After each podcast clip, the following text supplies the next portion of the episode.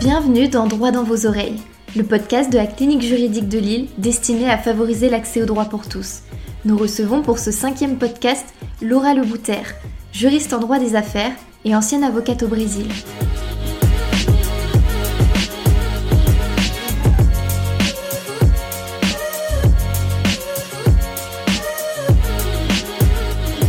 Cette dernière rubrique, euh, Laura, nous te proposons de poser une série d'affirmations, tantôt info, tantôt intox, et tu es bien entendu libre de ta réponse. Alors, première affirmation.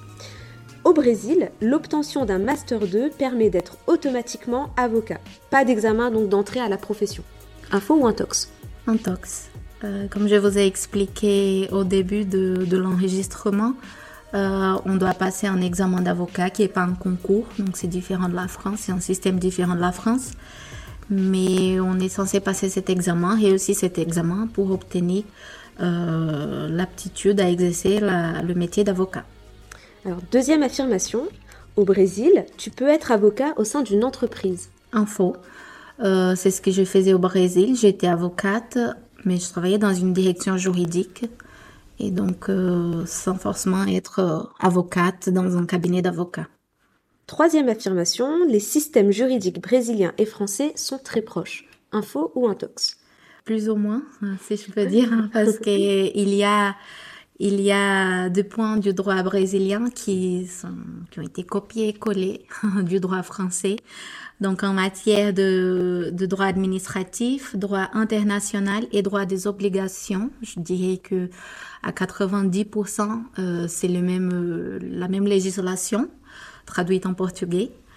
Les droits civils, pour ce qui me parle plus, c'est un peu moins influencé par les droits français, mais on a quelques principes, quelques théories en fait qui s'appliquent au droit brésilien, comme par exemple euh, la théorie de responsabilité, la théorie des actes juridiques nuls, ce sont des points qui ont été repris par le droit brésilien et qui viennent du droit français, en fait. Les effets de la nullité dans l'acte juridique, tout ce qui est réparation du préjudice, ça aussi a été complètement repris par le droit brésilien.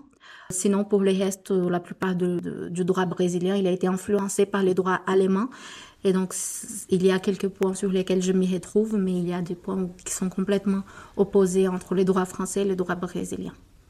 Alors, affirmation suivante, étudier à l'étranger implique nécessairement de déjà connaître la langue du pays où l'on va étudier, et il est impossible d'être expert du droit d'un pays dont on n'est pas natif.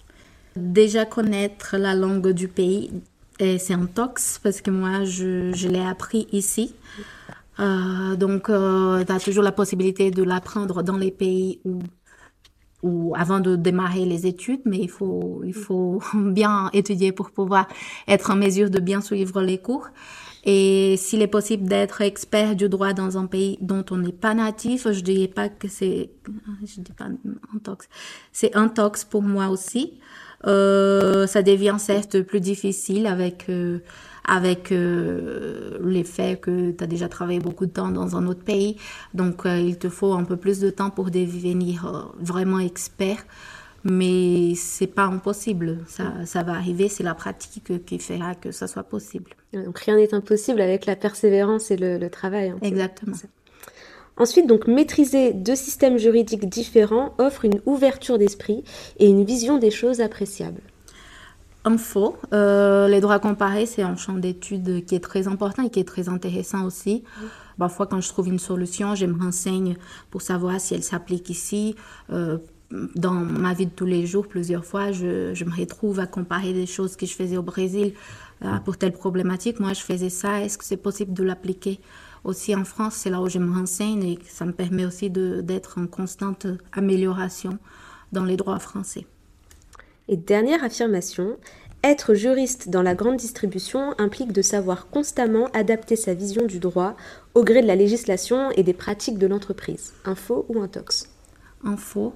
Euh, la législation, notamment en matière de distribution alimentaire, elle évolue énormément hein, depuis ces dernières années. C'est tous les ans, il y a une nouvelle législation, une nouvelle ordonnance ou un nouvel article qui est mis à jour et qui est ajouté aux millefeuilles qui existent déjà. Donc, il faut être en constant apprentissage et bien suivre les actualités du droit. Merci beaucoup pour ces réponses, Laura. Et on enchaîne tout de suite pour le mot de la fin.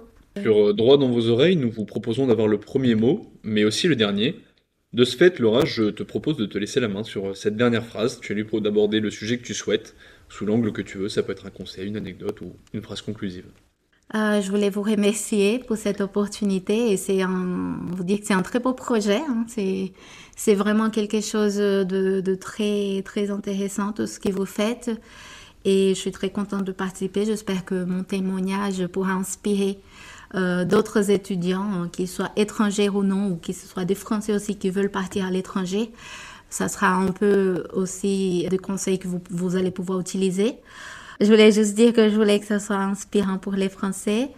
Euh, que la vie, elle est pleine de surprises, donc il faut saisir toutes les opportunités que, qu'apparaître, qui pourraient apparaître euh, pour vous. Et ce que je me dis toujours, c'est que j'aurai toujours le Brésil pour retourner si jamais ça marche pas ici, si quelque chose ne va pas, euh, vous aurez toujours euh, le pays, votre pays d'origine pour retourner et pour reprendre la vie telle que vous l'aviez laissée avant de partir. Merci beaucoup Laura. Merci. Merci d'avoir écouté Droit dans vos oreilles, le podcast de la clinique juridique de Lille destiné à favoriser l'accès au droit pour tous. Besoin d'être informé gratuitement sur vos droits ou simplement orienté Contactez-nous par mail à cliniquejuridiquelille.com ou rendez-vous sur notre site internet cliniquejuridiquelille.com.